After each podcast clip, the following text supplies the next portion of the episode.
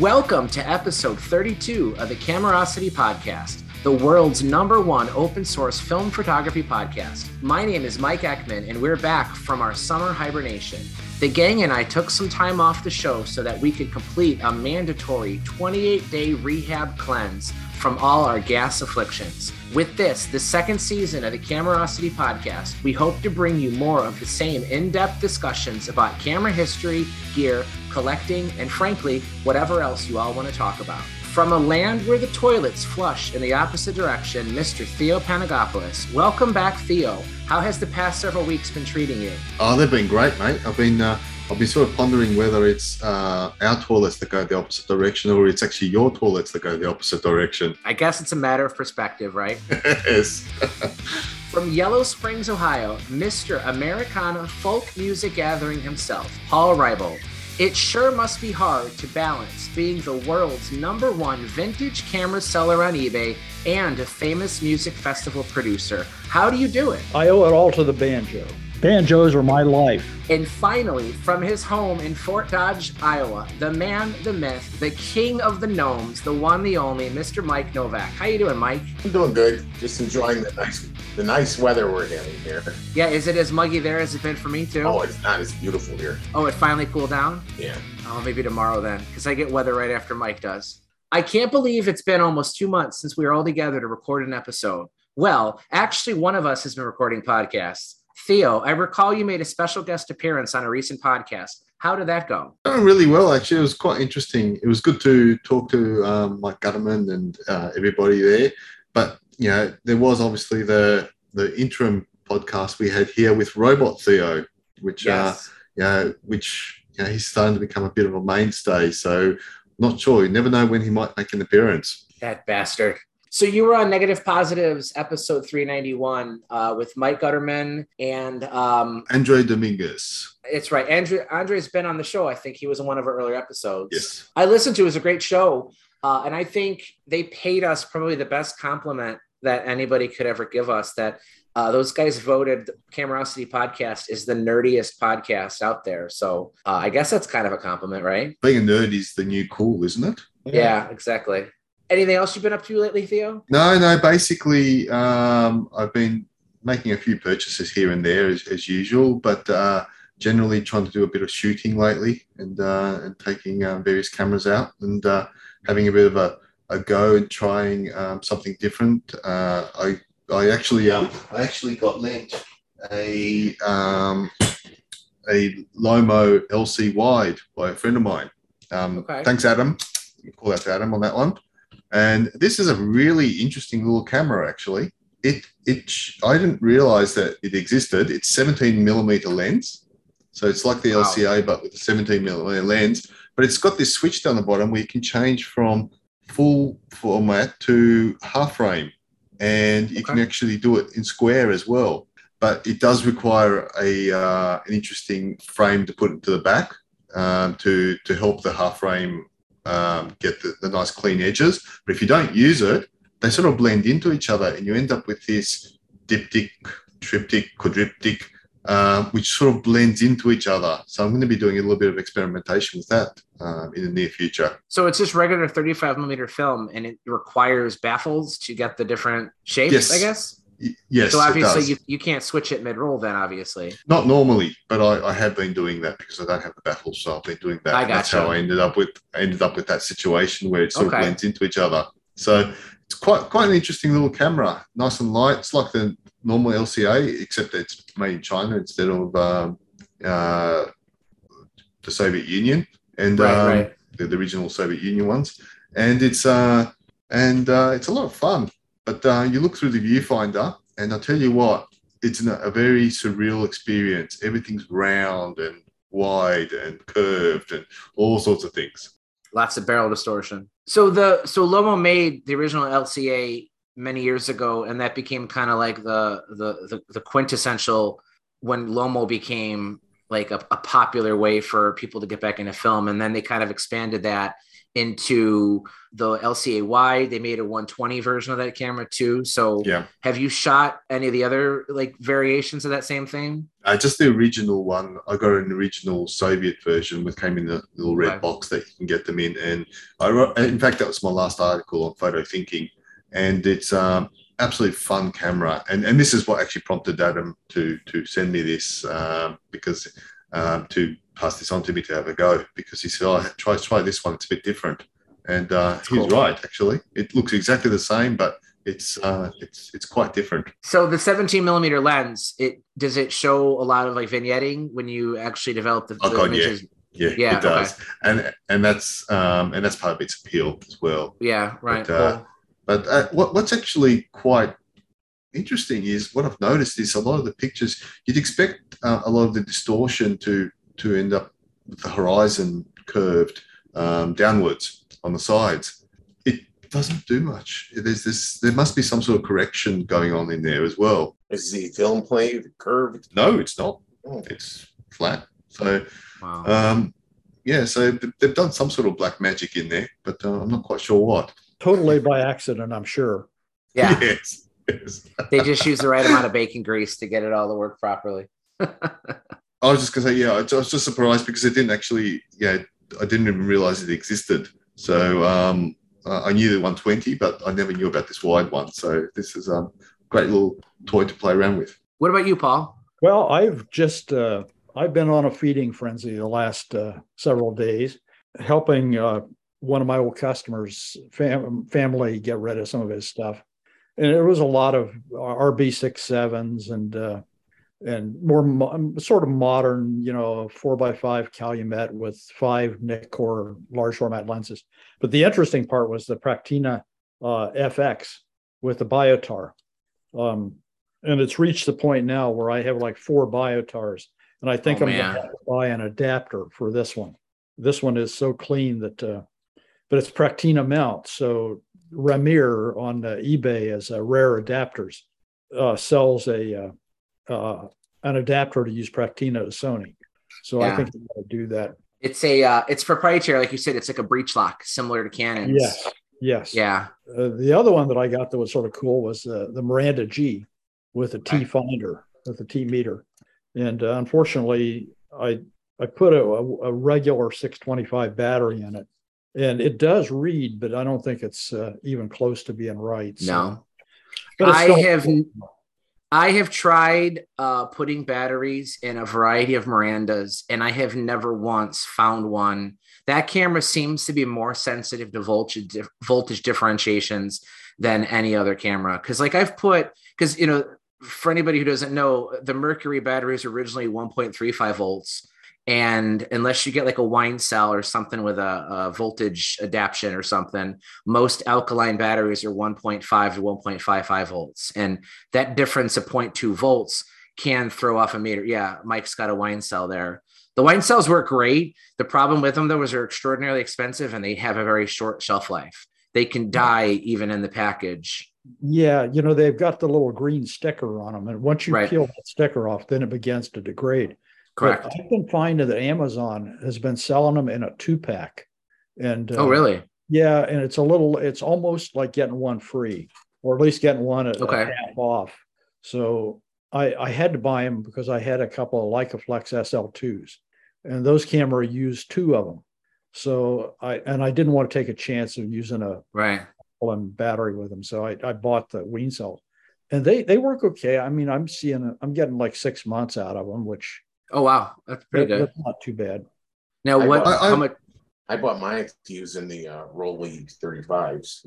I would question though the longevity of those meters though too, because I know with my Miranda that even using the little MR9 adapter, which actually supposedly regulates the voltage from the 1.5 voltage batteries, still actually. The meter is way off to the point where it's unusable. I don't even use it. So the camera works fine. It works great. It's just the metering just way off. So I would actually question some of the longevity of some of those meters in the Mirandas. I pulled the wrong camera. The other thing I got was an OM1 and an OM2. And the OM1N, I did put the alkaline battery in that one, 625. And it's actually very close. It may be that those cameras, the metering is not dependent as much on the voltage, like Pentax Spotmatics were. Right. Yeah. Some of them handle it fine. Yeah. Yeah.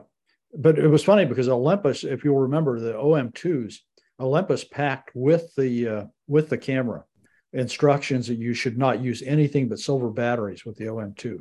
If you put A76s in them, it would not only not meter correctly, it would die within like days. I mean, it just drained them. In the early days of cameras using AA batteries, you know, rechargeables were NiCad, the nickel cadmium batteries. And those had a much, much different voltage curve. And I remember seeing a lot of the earlier point and shoots, like maybe the Nikon, the A35 or L35, I can't remember what it's called. I believe those have in the manual, do not use rechargeable batteries because the earlier ones were just terrible. Well, they're 1.35 volts. Yeah. Instead of 1.5. But then when they came out with nickel metal hydrides, you could do it because they boosted the voltage back up. Yeah, but for the era, the original NiCad batteries just did not play well with earlier alkaline. They go down immediately. So it's back to that Practina. You haven't shot it yet, right, Paul? No, I haven't. I got too many cameras, and I really should because I mean it works. It's shutter speed on it seems to be right. The curtains look good. So I really should try to shoot with it, but I've got coming in on Thursday, I've got a Leica M4P coming in that I really need to test because I really need to test it. I really need to do pictures with this one. So we'll make that the priority right now. Okay. All right. Is that one that's ending up in the personal collection, Paul? I hope not. You know, this one might, though. That's the other one I just recently got from my friend. Rolleiflex. Rollei 2.8D. 2.8D. Yeah, 2.8D. Yeah, with the Schneider lens, with the Xenotar. Okay. Which was sort of cool. Do you remember, did you review this one, Mike? Have you done the 2.8D? No. They believe it or not, the only Rolleiflex I have, TLR Rolleiflex I've ever reviewed is the old standard. I have a K2A that I've had for quite a while that works great. I mean, it's in perfect operating condition. And I actually have on loan, I forgot who sent it to me. I'm embarrassed. It was, I think it was Hong. Hong, I think, sent me his 2.8A. And I shot a roll of film through it. And, you know, that's one camera that, you know, when you look at the reviews on my site, I have a hard time reviewing cameras that everybody knows a lot about. Like it's I get into a review more if I could actually learn something new from it. But when it's something really, really common like that, like I've always struggled with some Nikon reviews because I just feel like, you know, everybody knows all there is to know about an F4. You know, I don't know that I could do anything different that hasn't been written out there a million times. And, you know, Rollei TLRs, there's just so damn many of them. And there's so much already out there that I want to, like, I like the idea of having a 2.8, you know, in my review repertoire, but it's one camera that I've never gotten around to doing, but, you know, maybe I should. Well, they're just incredibly hard to figure out what they are. I mean, unless you, I mean, it's tough. Rolleiflexes and Rolleicords. The serial number is really the only way you can do it. But then you have the problem because there's different different people use different descriptors for what the serial number camera is. The 2.8D is pretty easy to figure out because it's sort of unique. But they made it both the planar and the Xenotar, and the question was always asked, why did they do both? And the reason was, well, they wanted to use Zeiss lenses, but Zeiss couldn't produce enough lenses for the cameras they were making. So they went to Schneider to sort of fill in the gaps when they needed them. And frankly, I don't think there's a lot of difference in them. I know people that have owned both, and they both love them. Schneider's not really a downgrade, is it? I can't really see much difference between the lenses. And I have many of them. So Mike, you have a pretty good collection of Rolleis, though. So like, what if somebody were, you know, wanting to, you know, get their first Rollei TLR, like where would you steer them? I would steer them to the 2.8D. 2.8D? Yeah, it's got everything that the 2.8F has, but it's cheaper. And then the G is the the G and the GXs are, that's just cosmetic stuff, isn't it, Mike? It's just cosmetics and metering too. I think some of those have DTL meters, which I'm not sure how it works, but there's one of the models, they call it the T. It has the different shutter release kind of on the bottom, kind of like on a chin or whatever. Like, what was the purpose of that? It was a lower cost, lower price point. It uses a band to change the focus, I think. I actually really like that camera, and I've tried to keep a couple of them, and I always wind up selling them, but it was actually not a bad camera. It's a little lighter weight. I think they really took a lot of they cheapened it when they made it. It was made for a price point, but the ones I've shot with were really good. It's like a cross between an automat and a Rolleicord, because I don't think it has the automatic frame counter like on the. Oh, okay. I didn't know that. You start the first frame with either red window, with an arrow or red window. I can't remember which. I think it was the arrow. I never got mine to work. So yeah. Well, that's the only Rollei I can look at it from across a room and know what it is. Because it's got that, I call it the chin. It's got like a Jay Leno kind of chin that sticks out at the bottom of the taking lens. Well, the angle shutter release. Button. Yeah, right. Well, if you use a little forced perspective, you can confuse it for the baby gray, because it is the shutter. Same spot too. The same one. Okay. Yeah, I like the Rolleiflex was so popular. It's such an iconic camera. So many of the Japanese companies copied it almost exactly. But I do like some of the ones where they kind of took some liberties and changed it, like the Minolta auto cords with the focus rack that's directly below it, or the Ricoh Diacord. I know, Mike, you're a fan of the Diacord. It has paddles on either side. It's the easiest camera for me to focus. You use just one finger on either hand. Well, and you never have to reposition your hands. You could stabilize the camera with your sharp. Yeah. And then there's the Fujica Flex, which I'll have a review of this one pretty soon. This was Fuji's one and only TLR. And one thing that's cool about this that I didn't even realize until I had it for like 2 months was that the shutter release button is for your right index finger, exactly where it would be on a Rolleiflex. But on the opposite side, there's a threaded socket where you can unscrew the shutter release and you could physically move it over to the other side.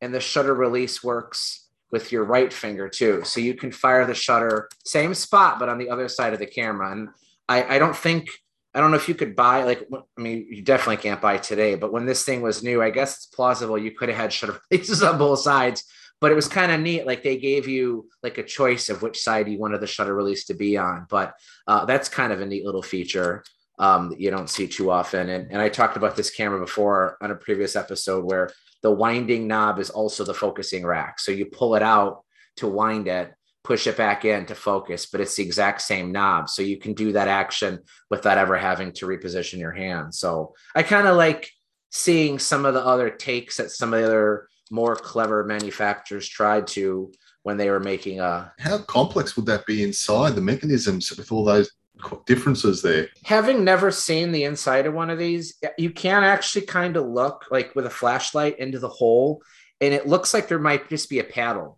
like a paddle that might run the whole length of the bottom of the camera that probably triggers the shutter release. It's on the shutter itself, and I think when you're just moving the button, you're just hitting one side of the paddle. I would guess that's how it works. It just, but it's cool though. This is I don't know how many.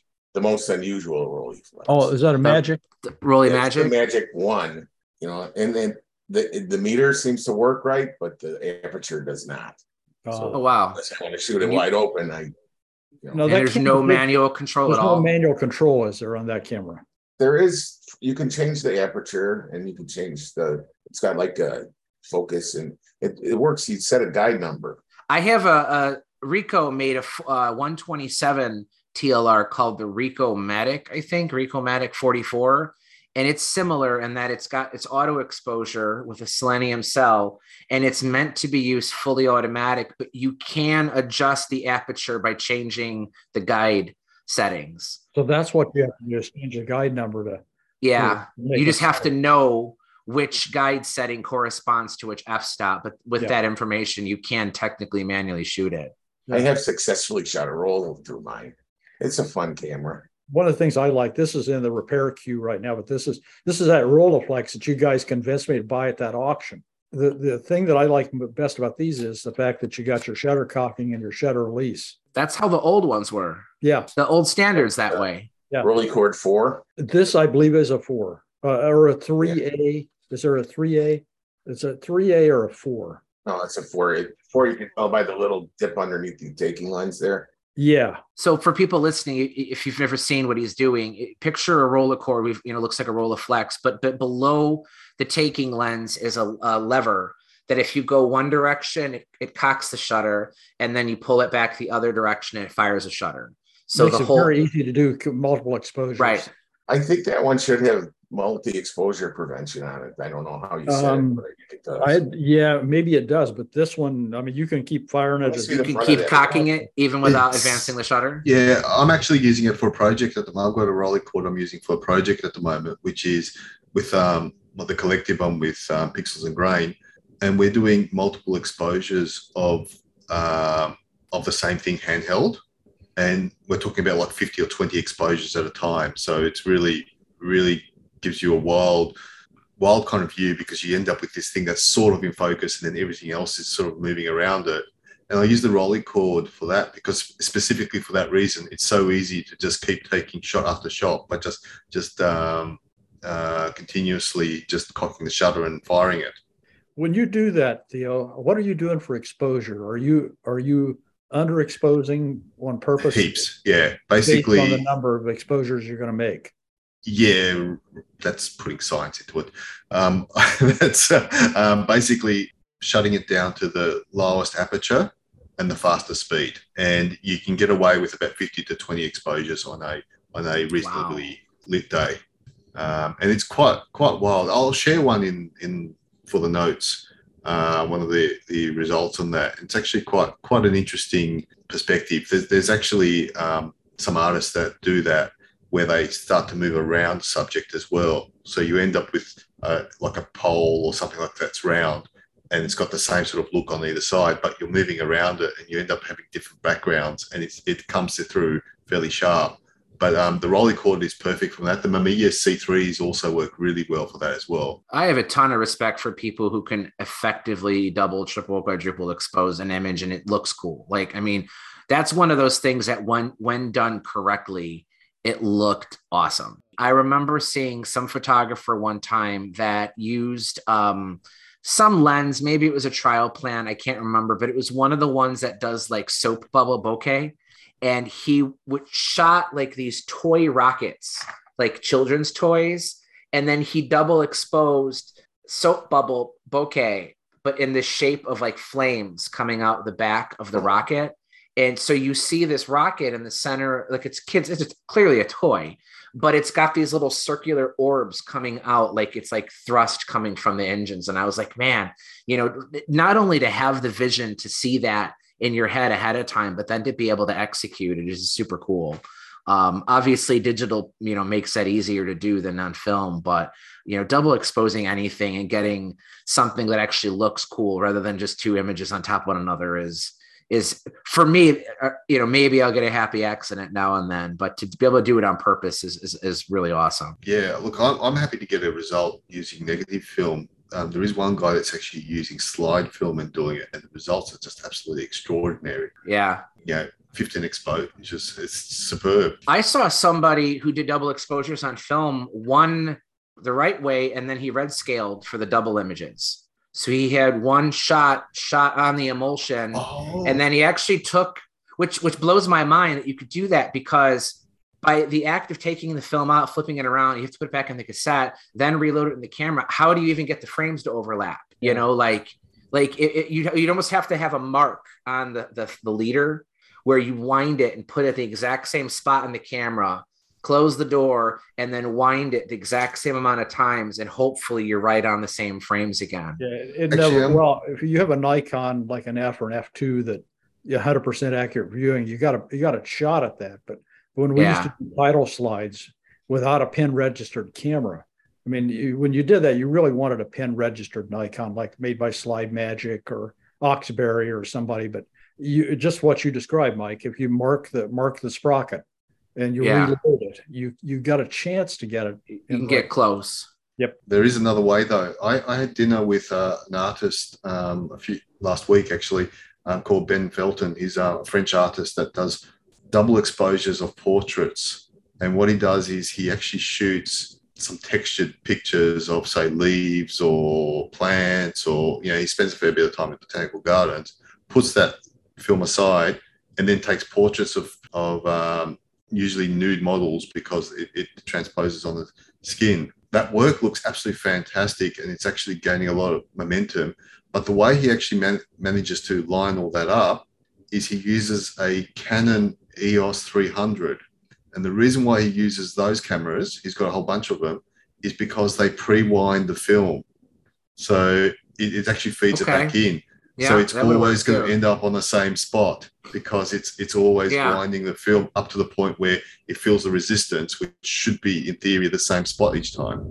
There was a couple of the consumer-grade Nikon SLRs that did that, like one of the later ones around 2000, because I think the thought was they didn't have faith that people wouldn't open the back of the camera and ruin the film. And by preloading, your exposed images are already back in the cassette. Mm-hmm. So if you open up your camera, all you're doing is ruining the film you haven't shot yet, as opposed to ruining the images you have shot. So the EOS 300, you said, does that.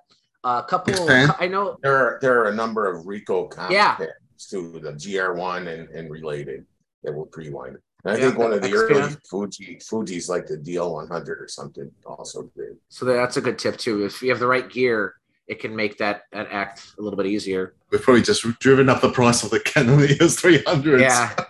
Mike, it's been a while. I looked, the last time you were on the show was episode 11, ironically the Miranda episode, and we've already started talking about Mirandas again, but you were on the very first Cocaine and Waffles too, so you've been on the show a couple times. What's new in your world? I mean, anything exciting in the past year or whatever? I haven't really been buying any cameras because, you know, unless I see something that I really, really need to have. Is Wendy in the room?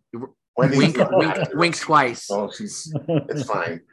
But what I've been doing is shooting more, except lately I've been shooting less. But even shooting less, I think I'm making better choices as to what I shoot. I get a big kick out of your developers because you seem to have a wide variety of processing chemicals that you use, developers in particular. I have some favorites. Are you shooting DDX? Are you using DDX? Is that one of yours? No, I'm using PyroCat HD a lot. And that's one I was even back to the old Rodinal lately too. Occasionally, I'll use HC-110. So that's one thing that has always mystified me, right? Like whenever you talk to somebody, and we're going to explore this a little bit more in our next episode, but whenever you talk to someone who's new to film and has never developed at home, right? Like, so you get somebody who is interested in film. They start shooting a couple film SLRs and they send out their film to Dwayne's. For when you're trying to convince somebody to home develop, it's almost always do black and white. Black and white's easier. Don't start on color. And there is some truth to that. Like I would recommend that too. However, in defense of C41 color developing, there's only one way to do it, right? It doesn't matter whether it's Kodak, Fuji, Ferrania, or some other, you know, cinema film. It doesn't matter what speed it is. It doesn't matter whether it's fresh or expired. You follow the exact same steps for C41 every single time. But black and white, there's all these different developers. There's like 24 developers. You could develop with coffee grounds, you know, Rodinal, HC-110, PyroCat, you know, I can't even name them all, you know? And then not only that, there's standard development, there's cold stand, there's just like, it almost feels to me like the first time you develop black and white film, you think, oh, this isn't too hard. But then the more you do it, the more complicated it gets. So with that, Mike, like, how do you decide? Like, how do you make the decision of which developer you want to use for each film? I mean, you don't like you just mix and match and hope for the best, or? No, you get, you know, after you develop enough film, you kind of get a feel for what one developer does better than the other. I use a lot of semi-stand with the PyroCat now because I feel it gives me the best dynamic range out of the film. But if I want to push the contrast a bit, I'll overdevelop in Rodinal, and you can use the agitation to decide how much grain you want, which a lot of people don't seem to realize. you can change the grain structure then by more aggressive agitation will increase the grain. So that's why stand development is better for older films, because you're not really agitating it a lot. Well, I never thought stand development was better for older films, but yeah, I think that's the theory. Well, really, stand development, it's made to exhaust all of the developer in the solution, so you can't really develop with stand development. I just don't understand stand development. It's, to me, the optimal way to develop black and white film was to have it in the chemicals or in the fluid for as short a time possible to keep the emulsion from swelling. And when you do stand development for 60 minutes, you gotta have a lot of swelling in the emulsion, as well as temperature control issues, unless you got it in a bath. Well, stand development is not that temperature dependent anyway. I developed in the Pyro Kit for 45 minutes, and I've never really noticed any swelling. Really, with Tri-X in particular, if you were in solution for longer than, including a wash, for longer than 20 minutes. You could wind up with, the emulsion would swell, and you'd wind up with not reticulation, but something that looked like reticulation, like more like the grain, and the grain would get mushy. It wasn't a defined grain, which I'm fine with. I'm fine with defined grain, but I'm old, and so we were doing Diafine and Accufine and Accu1 and Krone additive with D76 and those things, and the development time on them generally was about 8 minutes. That'd be the longest you would develop for. So the longer development times and the caffeinols and all that stuff it's just a mystery to me. Well, I think it's the difference between whether it's a standard developer or a staining developer too. Like Caffeinol is a staining developer, Pyrocat is too. I think that you can get more control over contrast by under developing in a staining developer, and it'll print better. Sometimes you underexpose with a standard developer and it kind of looks like crap. Yeah. So here's a question for you. I have a couple 100-foot rolls of expired, like early 90s Kodak Plus X, right? And it still shoots. Like, I've gotten decent images out of it, but like when I pull the film out of the tank, the base is still very dark. Right. So like I see my images on it, but the base layer is a dark gray, like compared to a fresh film where the base will either be clear or like a light gray. Is there a way when you get a film like my Plus X, and I've gotten it consistently, where the base layer is dark, is there a way to lighten it? Like, is there a different kind of bleach you could use? An additive, I can't remember exactly, like benzo something. I'd see if I can find it in. Well, anti-fog, anything that was an anti-fog would do that. Kodak used to sell anti-fog tablets that you could add to the developer for older film, but it's just probably a chemical that you could use. So I use HC-110, which I always was told has an element of anti-fog built into it, right? Or would you add more? Your Plus X is so old that it's probably just base fog. It's just base fog. So that's really it. Is I have to research how to reduce base fog. Yeah, because Plus X didn't have a deep base like that when it was new. Right. Yeah. If I do Pan X and Plus X side by side, even the Pan X could even be older. Pan X still comes out with a very, very light gray base layer, which when you scan it, you get a ton of contrast. Whereas with the Plus X, because the base layer is so dark, where the image is, the scanner doesn't see as much of a gradient in there. Right. What about the frame lines, Mike? Are the frame lines dark also? Yeah, the whole thing from edge to edge. The chemical I was thinking of is benzotriazole, and you could buy that photographer's formulary, and you mix 10 grams into 500 million milliliters of hot distilled water, then add 15 to 30 milliliters to a liter, developing working solution of that. I'll give it a shot. Well, Theo, has any of this helped convince you to try home developing, or are we pushing you away even further? It's actually pushing me away. That's too complicated. Yeah. No, I thought I would never get the hang of it either.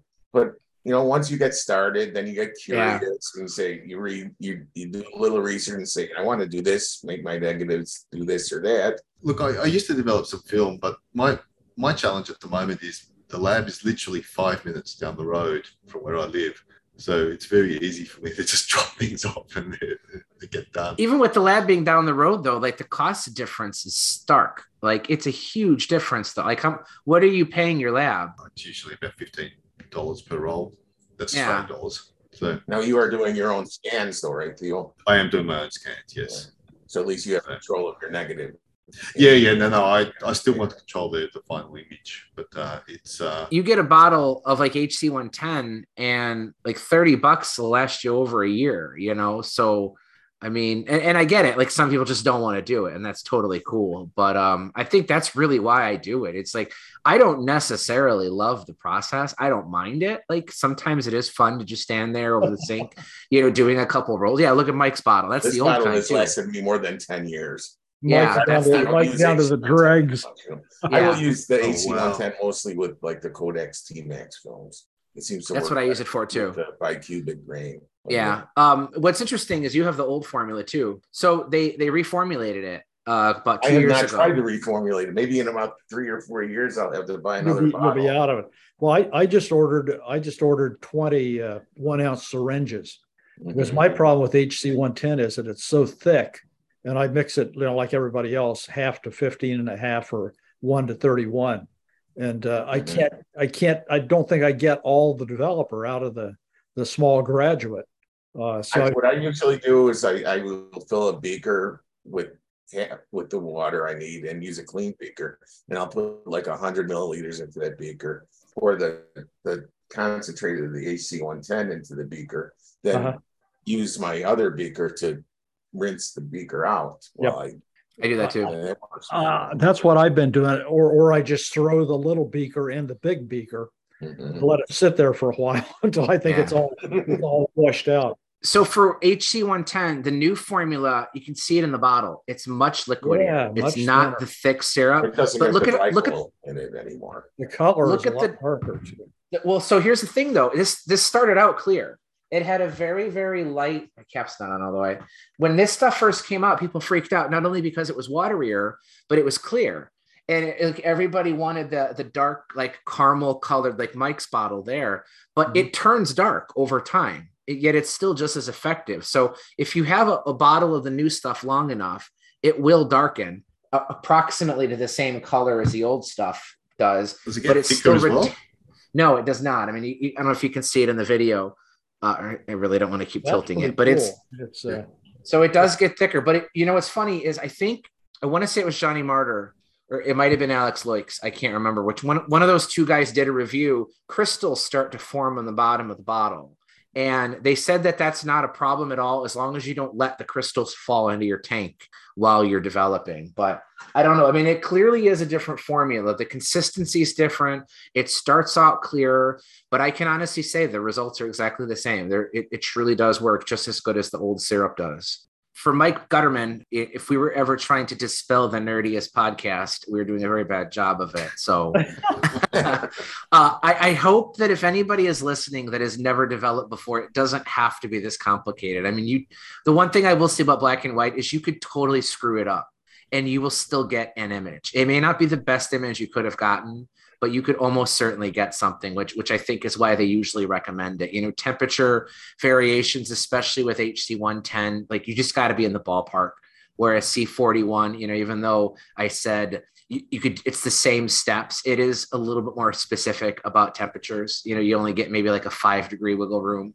Whereas, and some people would even say less than that. Well, you could develop C41 at room temperature. It just takes a long time. You got to get the timings. Yeah, you got to adjust it. But I mean, I like the Unicolor kits the best. I've tried a couple of the different ones. I've tried some of the ones that can do the RemJet and C41, the ECN2 and C41 kits. The colors do not come out right. I don't care what they tell you. It is not the same. You'll get an image. But I mean, unless you're purposely trying to take fresh Kodak Gold or whatever and purposely get expired look from it. I have not had luck with those combined ECN2 C41 kits on fresh film, but maybe some people like that look. But for me, the Unicolor kits for C41 and HC-110 is good enough for pretty much any black and white film, even though it might not be the best. Okay, can I just back up on that one a little bit for a moment? Combined C41 ECN, what does that mean? Do they have kits with chemicals which supposedly do both? Yeah, so what I'm talking about is motion picture cinema 35 millimeter film has a protective extra layer on the back of the film. Yeah. It's called Remjet, right? And the purpose of it is almost like a lubrication of the film as it's moving fast through the cinema camera. And generally speaking, you need to remove that because it will start to get gummy in a normal development process. So there's a couple ways to remove it. Some people will just manually do it, like a solution of baking soda and water and just shaking the crap out of it. And sometimes even just rubbing it off with your thumbs can remove it. There's other ways of mechanically moving it. Or you can get a kit that has an extra chemical, and I don't know what it is, but there are ECN2, which is what the process is called, where it adds an additional chemical which helps remove that Remjet during the development process. Once the Remjet is removed, the actual emulsion is basically C41. Like you can... And I've done it before. You can take a standard C41 Unicolor kit and you can develop film, motion picture color film, even with the Remjet still in it. The problem is all that crap's going to get into your chemicals. Mm-hmm. So like some people, Adam Paul has suggested you could use a coffee filter.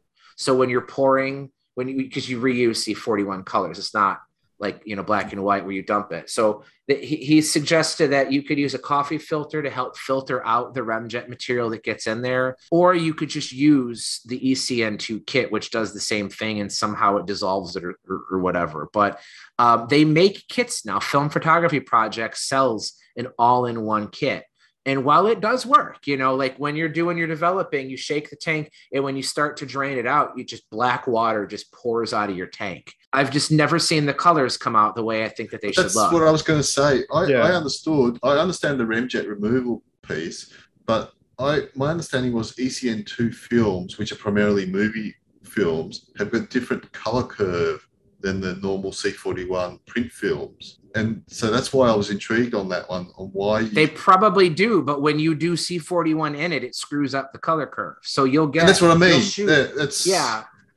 That's what I'm saying, is people will take non-Remjet film. I'm holding up a box of Kodak Gold. If I were to... This is fresh film. If I were to shoot this and develop it in one of those combined kits, I'm going to get wacky colors. And I don't like that. Yeah. Like, to me, I've ruined it. Yeah. The chemicals are aimed for a different type of curve. Right. So if you develop Remjet film like Kodak Vision 3 or whatever in an ECN developer, you should get a curve correct to what it was designed for. If you do C41 in there, you'll still get an image. The colors will just be off. Likewise, if you do ECN2 film in C41, you will also get an image with the colors off, but you'll also be polluting your developer with the Remjet material. And that's why I asked the question. I thought that's intriguing because surely the colors will be off by design because the chemicals are aimed at different types of film. What I will say, though, is on eBay, at least American eBay, I don't know about other areas of the world, you can get tons of expired Vision 3 film in bulk rolls. Yep. And since the curves are already off anyway, at that point, what's the big deal, right? Like if all you're looking to do is shoot color film on a budget, get some Kodak Vision 3, go get one of those universal kits. They're really cheap. I think Film Photography Project sells it for $20, and you'll get images. It just won't look like just don't expect it to look like fresh Portra, you know, or something like that. I actually recently went a totally different direction on getting films that has expired and looks different. And I came across, my lab was getting rid of whole bulk rolls of ectochrome, but eDupe, the one that was used for duplicating, and you know, quite expired as well. And I've run it through at ISO 6. I'm getting actual images, but it's got that same effect that you mentioned earlier. You know, film that looks like it was, you know, shot back in the 70s, kind of effect. But it's quite good. I mean, I'm going to try cross-processing it next and see what happens there. Well, when they first started with the C41 motion picture film, it was Seattle Filmworks, which was selling and spooling 5247. And I'm not sure what this new stuff is, but it was actually tungsten balanced. So when you sent the film back to them to process it, they would process it based on, they would print it based on the light conditions you were under. So even though it was a C41 tungsten balanced film, you shot it under strobe or in daylight, they would correct for that. If you were going to do it yourself, you really needed to use a blue filter with it to get a near decent color. But I guess, is the new stuff, the ECN, is it daylight balanced or is it still tungsten? Well, Vision, they sell it both ways. Oh, they do? Okay. If it's got a D, it's daylight balanced. If it's got a T, it's tungsten. So 500T is very common. I like 50D, the daylight balanced 50 speed film, because it's a slow emulsion, extremely fine grain. The daylight balance does add a slight warmth to it, which I actually really do like.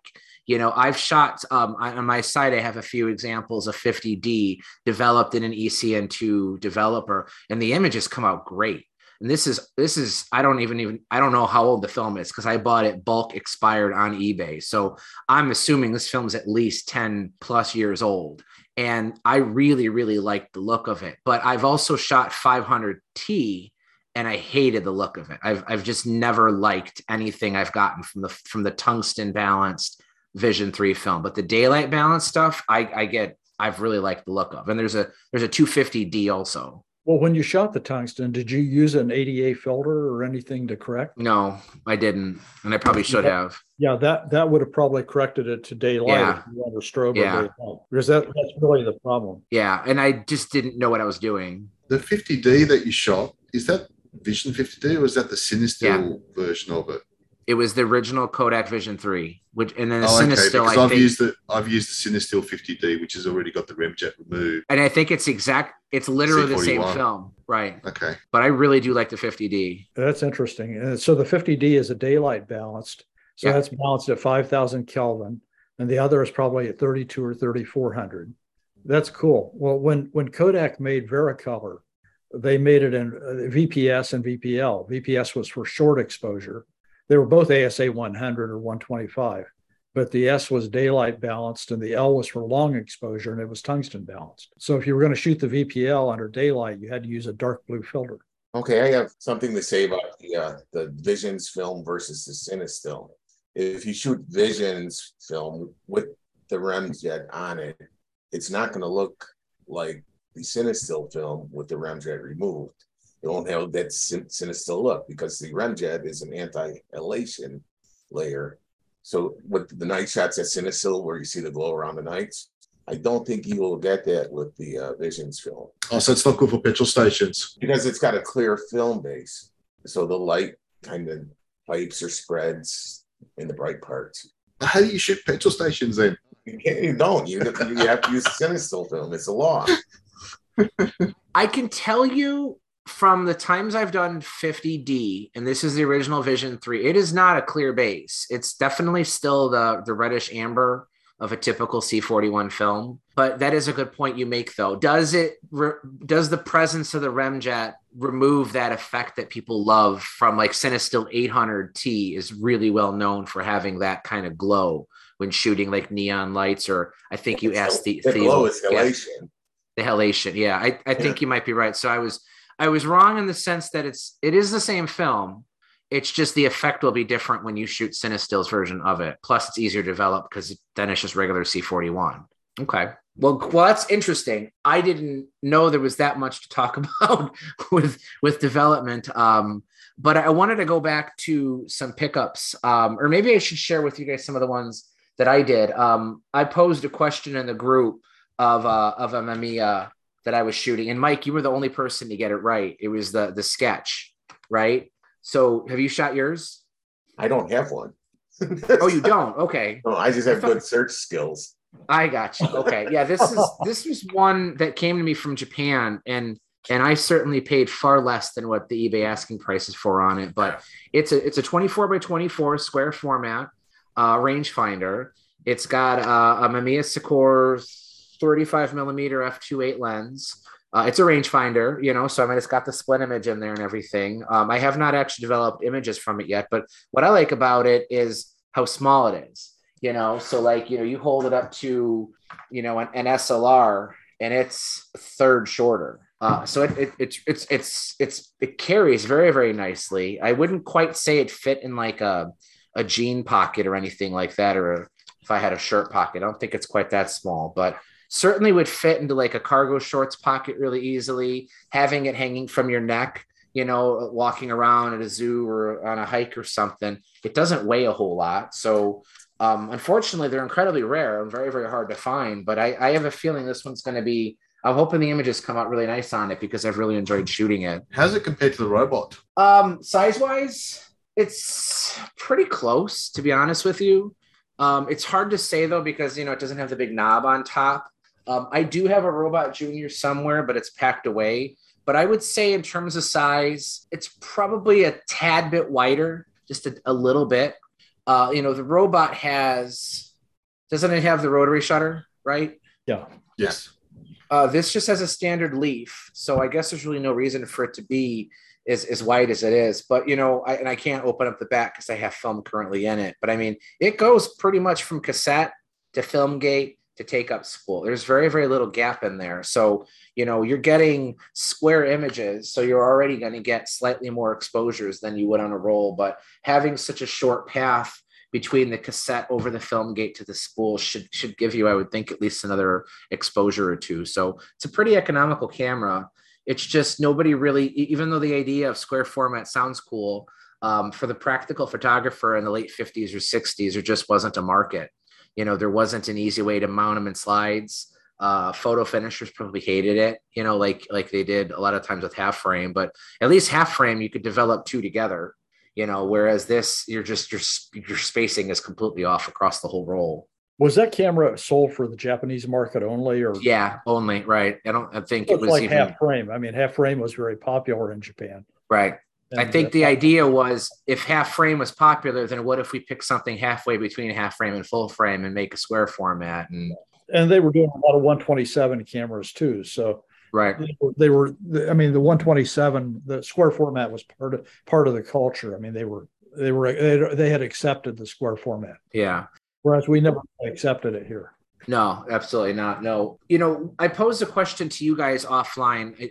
We didn't talk about it in any of the episodes, but the more I've researched a lot of the camera companies, especially the Japanese ones, I have to conclude that Mamiya was probably the one that experimented the most. Like, they were the ones that were just making like everything. Like, they were just like Yosemite Sam, you know, I think Ricoh in every direction. And that too, though. The question was, and Mike, you don't know the answer to this, but how, like, in terms of 35 millimeter SLRs, can you name how many different lens mounts Mamiya made cameras? So, like, how many different lens mounts did they put on SLRs?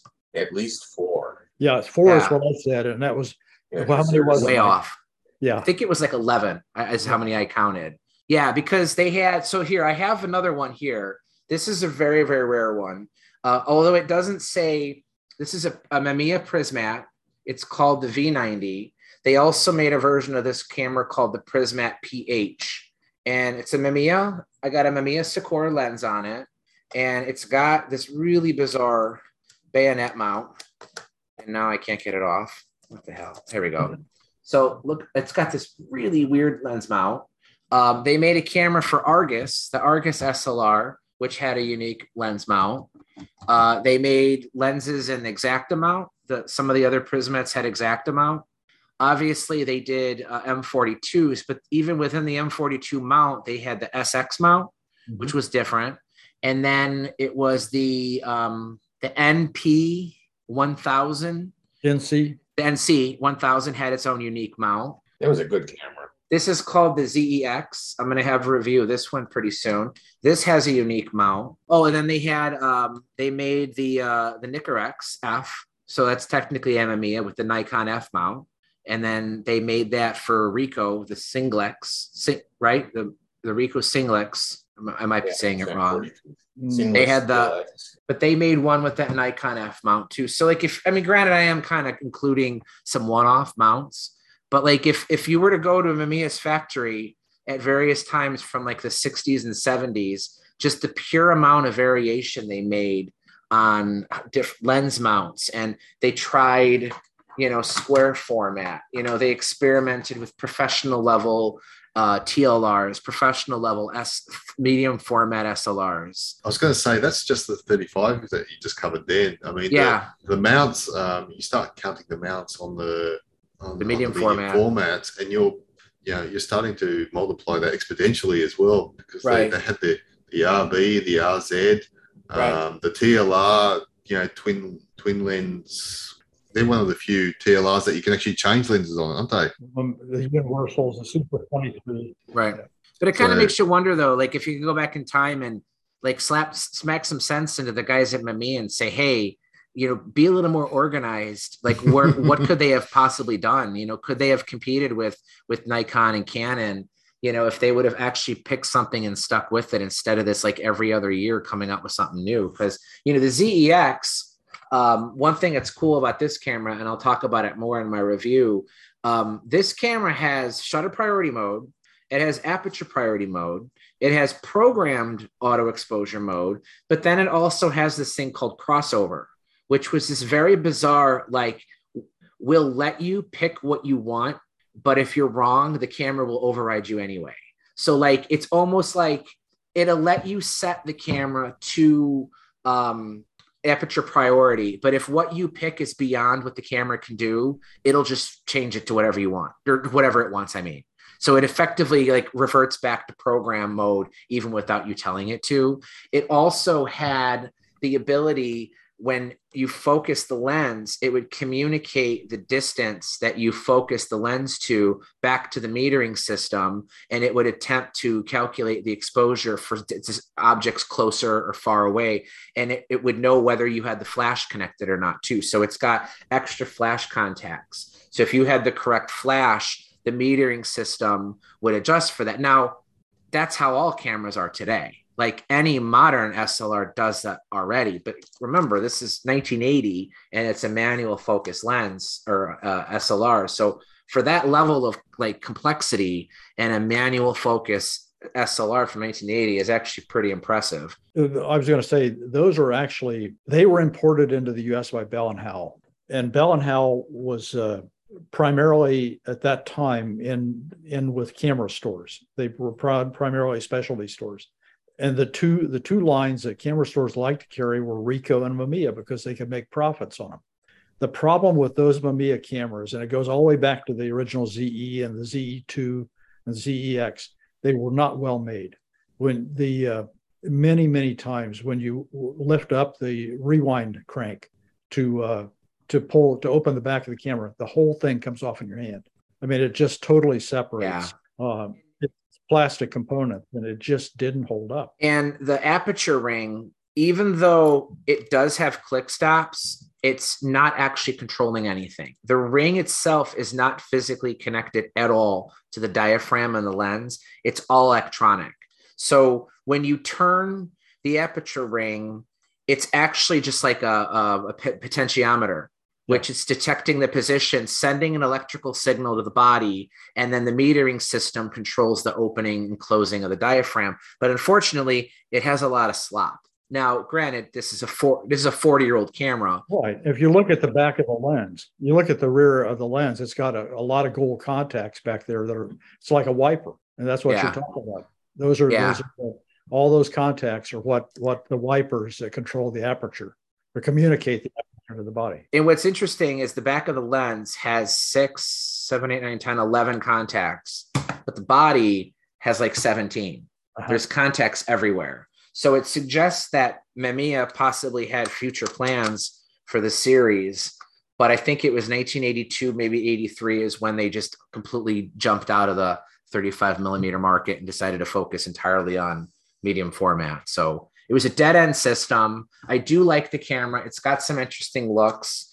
It's got, if you can remember, the Canon A1 has that red 7-segment LED display in the viewfinder. You know, it looks like an old Texas Instruments calculator from the 70s. This has that same kind of display. The Contax RTS2 had that as well, if you know what I'm talking about. It's, you know, it's neat. You see red LEDs in the display. So it's a pretty cool camera. I do really like it, but I could totally see. I'm amazed that anybody bought this camera, because it was probably pretty expensive too. So I have a question for the group. Do you have any cameras that you think would be absolutely wonderful, except for one design flaw. I'm sure there's plenty that are like that. I know you really like the Konica 3, Paul, but I do not like the thumb advance. I feel like that's sort of like that camera's signature advance, but I could never find. Is that a Diax? This is mine. Yes, this is the Voss Diax 2A. Yeah, it's nice. It's got two separate viewfinders for 40 millimeter and 85 to 90. It's got a interchangeable lens with a really unique lens mount. It's like a reverse screw mount. Okay. But what really drives me crazy about this camera and why this one's got a really nice Xenon F2 lens too. So that's a plus. But it's got this rewind wheel. It's like a buzzsaw on your fingers when you try to rewind the film, and it doesn't pull up, nothing. There's no way to do it. And otherwise I would shoot this camera a lot more than I do. The lens is pretty great. Very pretty, yeah. Yeah. Yeah. And it's just, why did they do that? For me, it would have to be the Alpha 11E. I can't show it to you because Radu still has it, but the film advance lever on an Alpha is that's a work of the devil. I never liked the original Alphas with the angled viewfinder, the angled pentaprism. No, I didn't like it. No matter how much you try to reprogram your brain to hold it like at chin, it's not chest level, it's not waist level, it's not eye level, it's like chin level. You hold the camera down to your chin, or like in front of your nose almost, and you kind of have to look down at it, and it just it's so unnatural. Yeah, just don't let Ira know I said that. Very awkward. But the Alpha, the 11s, and the 10s and 11s, I could hold them upside down and use them fine. But to try to shoot them the way you're supposed to use them, I just could never get my head around how the film advanced. It was just so awkward. And Mike, you just showed the Rolleiflex Magic. I mean, I guess you could probably say that's a camera like that too. I mean, it's okay. It's more frustrating than anything, because if the meter doesn't work, it's a brick. Well, but that's the thing. It's like, it's fine that they wanted to make an auto exposure TLR, but give it manual controls, so that here we are with 2022, literally nobody back then was thinking this far ahead, but they had to have thought that somebody might want to shoot that camera manually. Well, so I always hate it. The Rolleiflex Magic 2, you can select aperture and shutter speed. Okay, so only the original ones like that. Yeah. In consumer level SLRs, the Nikon N80, I actually really like, because that was one of the last Nikon film SLRs. It has the exact same body, I think, as the D40, maybe I might be wrong here, but it has a very modern, almost a DSLR feel to it. It has the good rubberized coating, not the stuff that gets sticky. We were talking about that earlier. The Nikon 80 really feels like a DSLR, but it's a film SLR. It's got the full information viewfinder. Everything about it would be a great consumer, like recommended first camera. But the one thing they did on it is when you mount a manual focus lens, Nikon disables the metering system completely, just turns it off, and there's no reason for that. Like, there's no reason the metering still couldn't make recommendations. So like, for somebody who might want to be new to film, but also wants to use some older film lenses, it technically works, but the camera is essentially a dummy camera at that point. So I always hated that. Has your version got the back which imprints the shooting information in between the frames? No. I've got the F80. I'm not sure what the actual final letter is, but the F80, which is the same as the N80, but it's got the back, and between each frame, you can have it printing the information of what settings you had when you were shooting. I agree with you that is a great camera, and that was a big miss by Nikon to limit autofocus lenses on it. Yeah. Well, the mistake was that they sold that camera as a replacement for the 8008S, which was a full frame, full featured, manual. It didn't care what lens you put on it, except it didn't really like the F mount. But the 8008S was a terrific camera. It used AA batteries, and the N80 had basically the same features, but a much lighter weight body. They used two CR123 batteries. I think they went down rather than sideways when they moved to that body. If I can pick one that's got a really annoying feature, it's the Fuji GS690 OM2, I think it is, the Texas Leica. It is a fantastic camera to shoot. I love using that camera, except when I'm trying to do a landscape shot where I need to put some filters on. Because then, it, depending on the filter size, you're limited in terms of bringing that hood forward, and all the controls on the lens are under that hood. So you actually can't get to the controls. And that is super, super annoying. It means that you're limited to using screw-on filters, which in a lot of cases may not work really well for you. It's not exactly the same, but that Futura that you got, Theo, the focusing lever, when it moves to a certain right, describe that. That's horribly designed. Yes, when you get to a certain point in the focusing, it actually bumps into the, I think it's the aperture control, if I remember correctly, and you can't move any further. Right. And so you're actually limited on how far you can focus based on the aperture. You have to change your aperture to move the focusing lever you want to go, and then you can move the aperture back. Yeah, it's just horrible. Super weird. Horrible. Yeah. They just didn't know what the hell they were doing on an otherwise decent camera. I'm going to change speed a little bit. Okay, your Leotac. It was Father's Day here on the weekend in Australia, and one of the things that came my way is the Leotac's. Okay, it doesn't show properly on the camera, which is we talked about Mamiya being very schizophrenic in terms of everything they were throwing out. Leotac, with this camera especially, basically just copied Leica as much as they could and kept it as straightforward as they can. Great camera. I found it from a UK seller actually who serviced it. And this thing's in great condition. It seems to be a really nice camera to use. So I've thrown the Canon 50mm 1.8 L39 lens on it. So it's obviously a Leica screw mount. And it's actually a very comfortable camera to hold and to use, but it's almost an exact copy of the Leica 2C, I think it is. 3C. Possibly. 3C, yeah. So you got, for Valentine's Day, you got a Nikka from Paul, right? Yes. Not from Paul. Hang on, let's clarify that. Not from Paul specifically. Let's back up on this. We're just good friends. You bought it from Paul, but it was your wife's present to you. Yes. so I didn't catch that at first. So you got the Leotac for Father's Day. Well, I actually got two cameras for Father's Day. I got another one from my other son. So which is the Nikon Coolpix 995 Digicam, and that's the transformer one, which basically twists around and shoots. I think it's 3 megapixel. This one, but it's absolute classic. This I'm actually having a lot of fun with this as well at the moment. You've shot with this one, haven't you, Paul?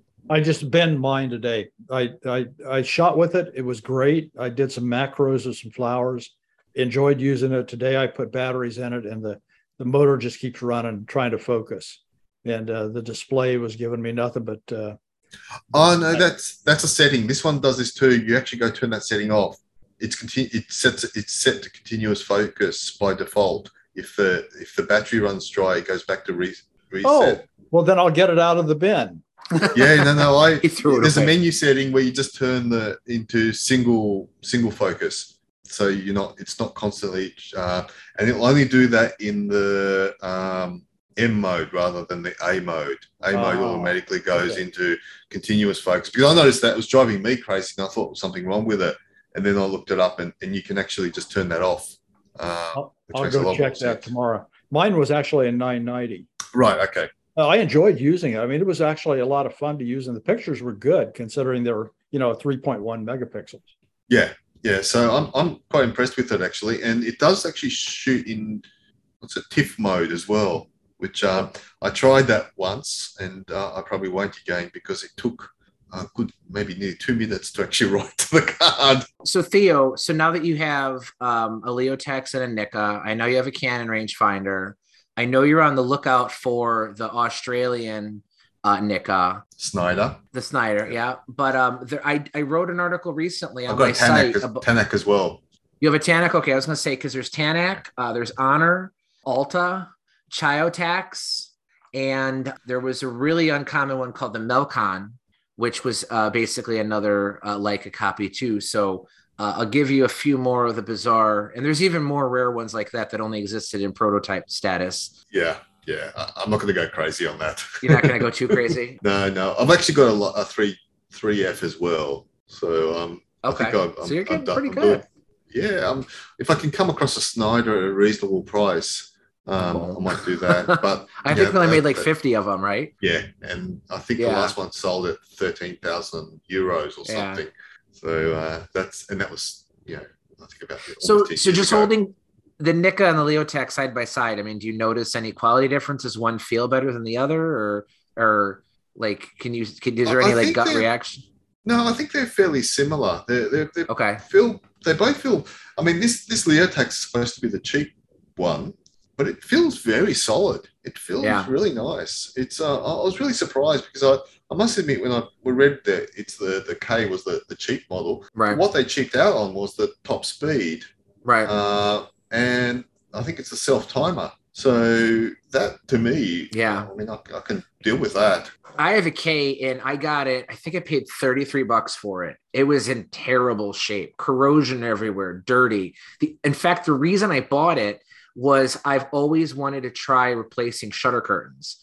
And they say on Leicas, they're all similar, like I've read a lot of tutorials and I thought one of these days I should probably try that. So I thought, hey, $33 for a busted out Leica clone, I could practice on this thing, right? Well, Murphy's Law kicked in. The damn thing works perfectly.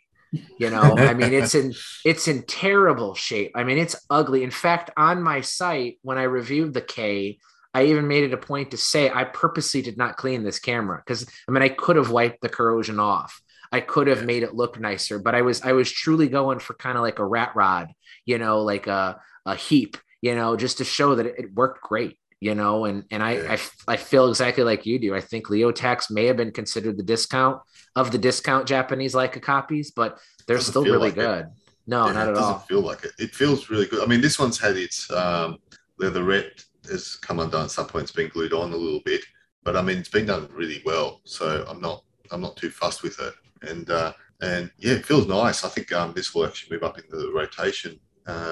Maybe you shoot it side by side with the Nikka. Okay. So, but I might start looking for a Nikka 5 because if I can't get a Schneider, the Nikka 5, apparently the Schneider was based on the Nikka 5. So at least maybe that I can get close to that. I don't know how easy they are to find down by you, but the Tower 45 is it's not a 5 though, but it's got the both the lever wind and the M3 style door on the back of it that allows you to see the film plane. I had mentioned earlier the Konica 3 as I don't really care for the Film Advance, but that hasn't stopped me from finding other cameras with that same feature. So, for anybody who could picture what the Konica 3 looks like, here's a camera called the Zenobia 35 that has the exact same thing. So it's got this thumb advance that fires the shutter, advances the film. This fires a shutter on top and this advances the film and it's double. And then I have one of these. I think we talked about this on a previous episode, is the Adox 300. Same kind of thing. It's got the film advance on the side, fire the shutter on top. But it's left hand, isn't it? Yeah, it's on the left hand. So I mean, on the video you're seeing it looks right, but this is actually my left hand. Yeah. But the cool feature about this camera is, Mike, you have the Mamiya magazine. Yeah. This is the exact same way, and I'm gonna fail to remember how to open this thing. It's got a magazine back, and I have a spare one, so you can actually take the entire film compartment out. So like Mamiya with the medium format SLRs, you could have preloaded cassettes, magazines ready to go with film. You got a dark slide. If you were an active user of this camera, in theory, you could have multiples of these backs preloaded with different films.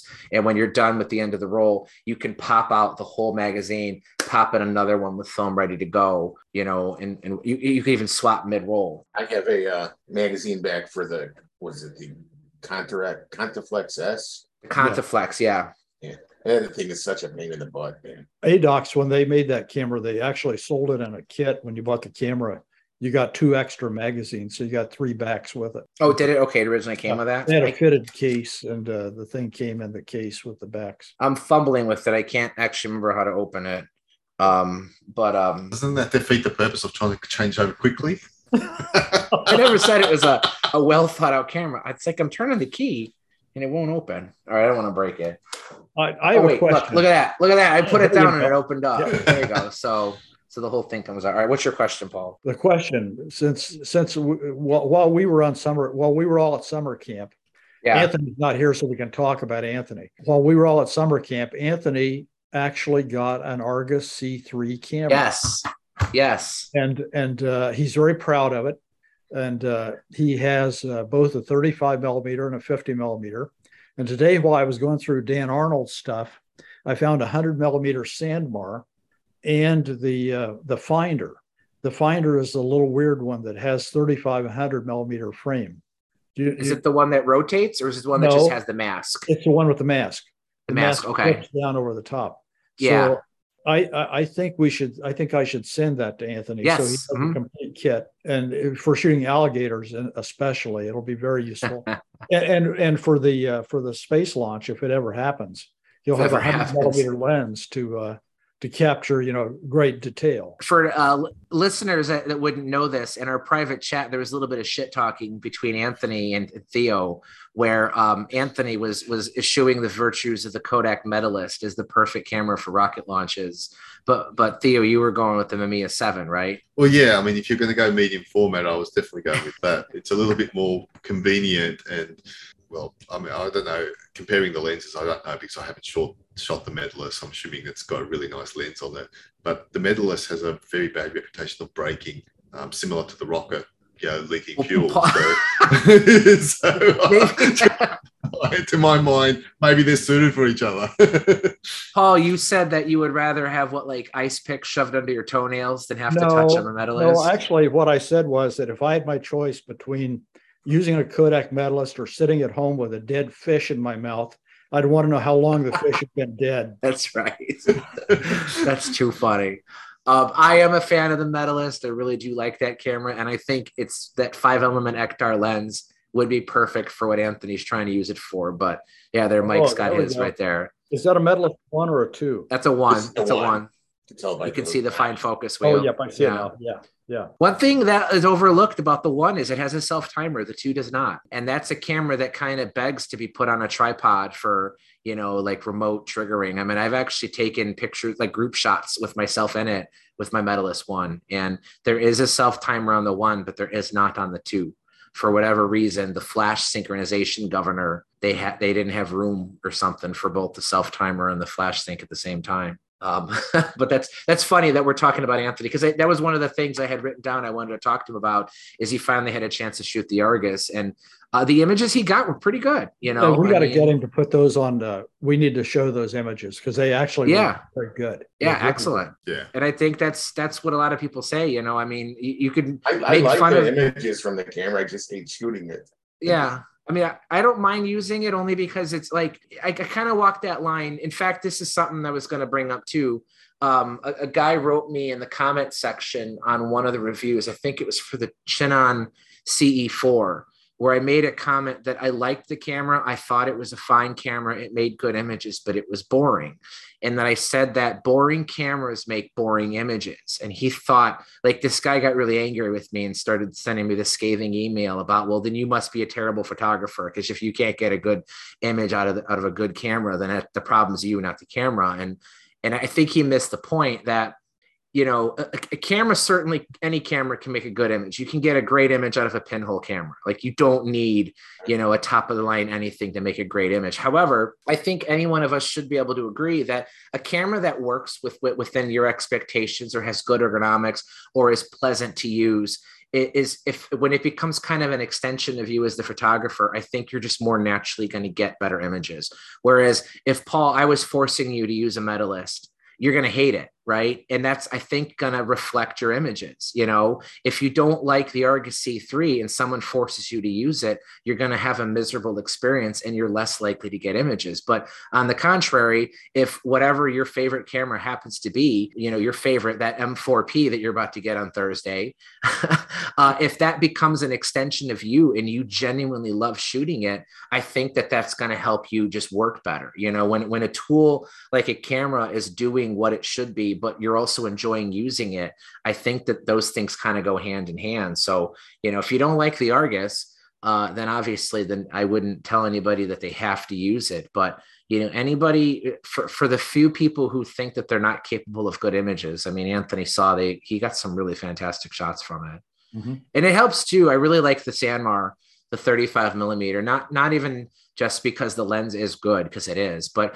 I think when you give that camera a wide angle, I think it sort of masks some of the inefficiencies of it, because you don't even really need to use the viewfinder. You know, you in a way, the Argus can kind of become kind of like the Lomo LCA, and that you can kind of shoot it from the hip. Framing isn't quite as a requirement for it, you know, but I've always been a fan, you know, I know in fact, on the Desert Island episode, that was one of my three I would bring with. And Anthony had if you listen to his comment, it's like, yeah, but Mike, you're going to be stuck on the island. Are you sure that's a camera you're going to want to shoot? Like, I think had he had already shot his C3, he might have responded slightly differently on it, but they are quite nice. We'll have to test them. Yeah, but he's not here. Taking a slightly different approach here again, I got something that gets very underrated these days and is like super cheap. It's the Konica Auto Reflex TC. You can buy these for absolute peanuts. Yeah, they're cheap. They get very underrated. I'm actually quite happy with this camera. It's actually a really nice little camera. Yeah, it's limited, it's basic, but this one came, and this is where you get the real bargain. It came with a 40 millimeter pancake lens, and that is what I was actually after. They're still quite cheap. Yeah, the most amazing lens. I mean, I don't even know that anybody else made a 40 millimeter f1.8 and an SLR mount. I mean, that's awesome, and it's small too. It's very, very. It's almost tiny. I mean, so and it's something I'm looking forward to actually shooting at the moment, because it's just I'll get an adapter for it as well for digital. Yeah. But I'm just looking forward to shooting in it with it at the moment, because it just looks. I mean, it looks functional enough. It goes up to 1/1000th of a second. It's got all the apertures up to f22. Down to f22. And this is something I've never seen before. When you wind and you shoot and you want to put the camera away, and the lever, the actual thumb lever sticks out. There's this little button here that you just press, and it brings that lever in back to be flush with the actual body. I've never seen that before. Yeah, that's superb. Yeah. Well, the Mamiya 500 and 1000 DTL had it, but it was a button on the top that you press. Okay. But you're right, Theo. That's the off switch. The off switch. Yeah, the EF, but that is cool. And honestly, that lens, like you said, is fantastic. It's got semi-wide angle. It's fast. Very few people made it. Minolta had a Rockor 40 f2, but it wasn't 1.8. You know, not that it's that much of a difference, but that lens is extremely expensive. But that Konica, you could also find it.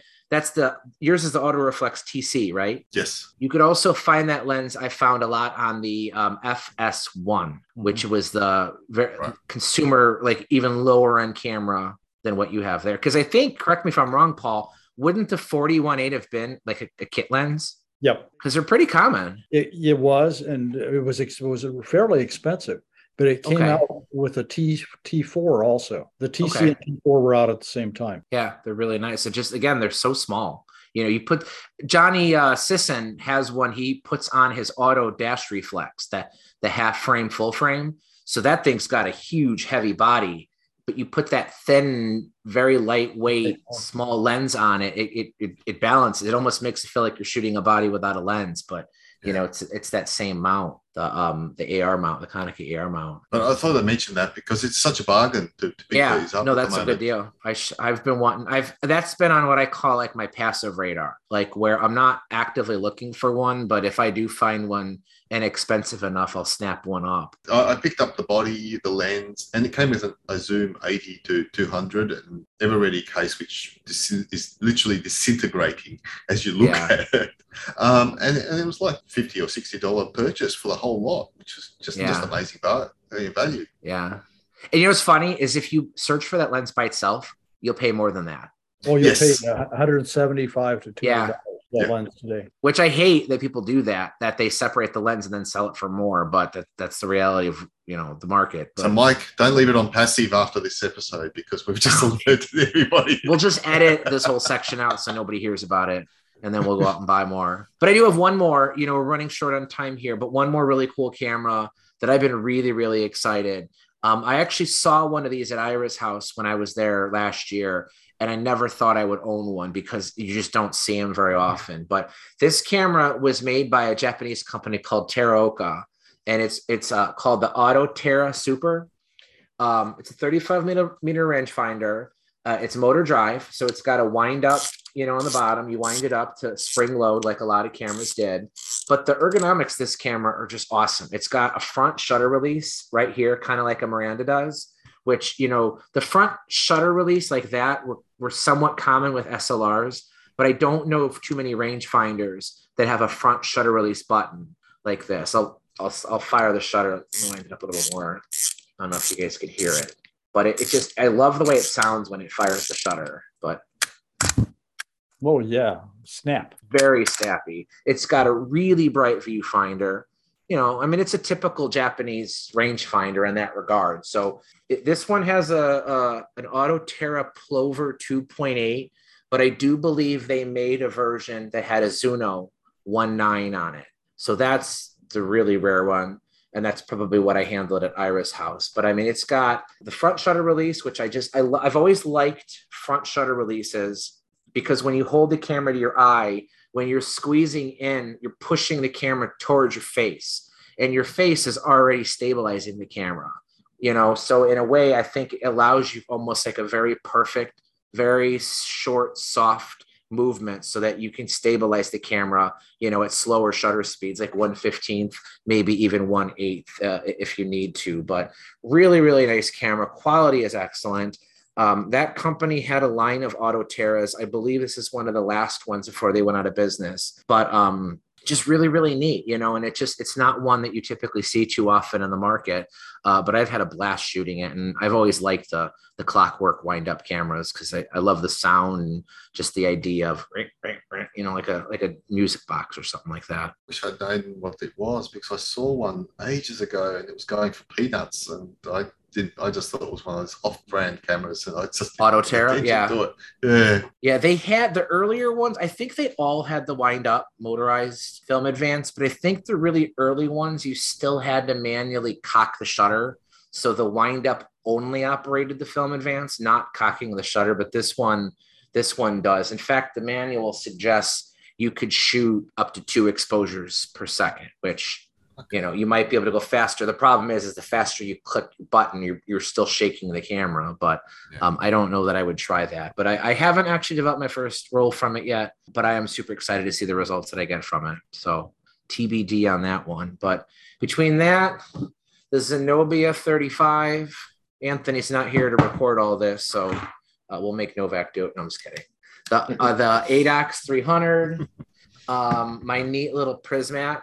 With the proprietary lens mount. One more cool thing I'll show off on this one too. So this is the Mamiya Prismat V90.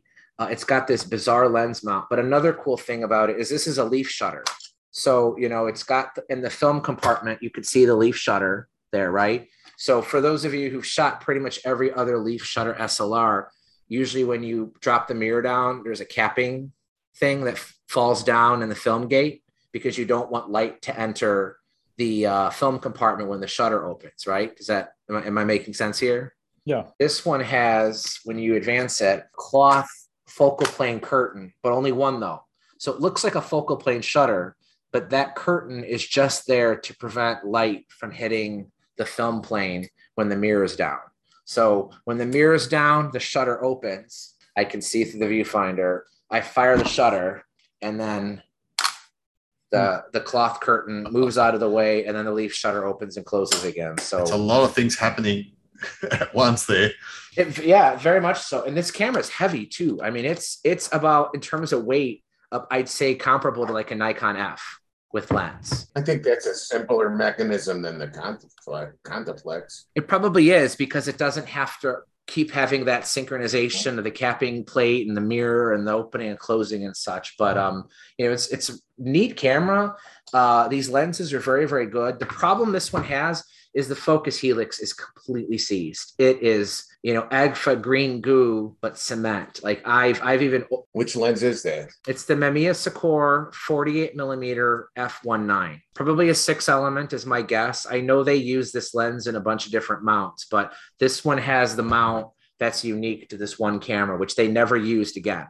Like there's so many dead end lens mounts that Mamiya made, but the lenses are very, very good. And the camera feels nice. The viewfinder is nice. I really like that shutter mechanism, but it's definitely a unique camera. So hopefully I'll get a chance to shoot it sometime. But all right, I think that's pretty good. We had a good break off. I know mental health, you know, just some other things that we all needed to get done. Paul, you had COVID. So I'm glad you're still alive. Theo, you know, you've been busy at work. Mike, you're busy buying less, but shooting more, right? I think you said earlier. Yeah. Unfortunately, Anthony never came back, but he did some traveling to. The alligator got him. An alligator got him. Yeah. No, I think it was the right time for us to kind of take a quick break. You know, Theo, I think you summarized it pretty good on the negative positives. You know, we didn't want it to get stale either with the podcast format that we have with allowing anything to go. I mean, like, you know, we kind of planned this episode for us to just catch up. You know, invite Mike on and see what he was doing. I had no idea we'd spend as much time as we did on film developing and stuff. And that's the greatest thing about the show, is we never really know what's going to happen. But we got some cool plans ahead for the rest of the next, we'll call it season 2. Maybe we'll do some trivia. We kind of been toying around with doing that. See if we could stump somebody, right? Mike, you and I were on the Classic Lenses podcast once, right? Didn't we go head to head doing trivia? Yes, we did. Yeah, we did. There was some controversy between an answer that Simon Forster gave. I do remember that. I'll have to go back and listen. But anyway, so Paul, any last parting thoughts? No, it's fun. It's good to be back with you guys. Same for me. Really, really glad to be back. I didn't get a summer break because it's winter. In fact, we've just actually hit spring. So that starts on the 1st of September. So I'm all rejuvenated and ready to spring back in action. Sorry, had to do that. I don't want to boost Robot Theo's ego too much, but should we ask him if he has a Robot Anthony friend? We might have to, actually. We might do that. Yeah, we might have to. We'll replace Anthony with Robot Anthony. All right, you guys, it's great talking to you. Okay. We'll see you in 2 more weeks. I'll have this episode out later this week. So welcome back, and see you guys in future episodes. All right. Good night. All right, bye, everybody. Bye. Good night, guys.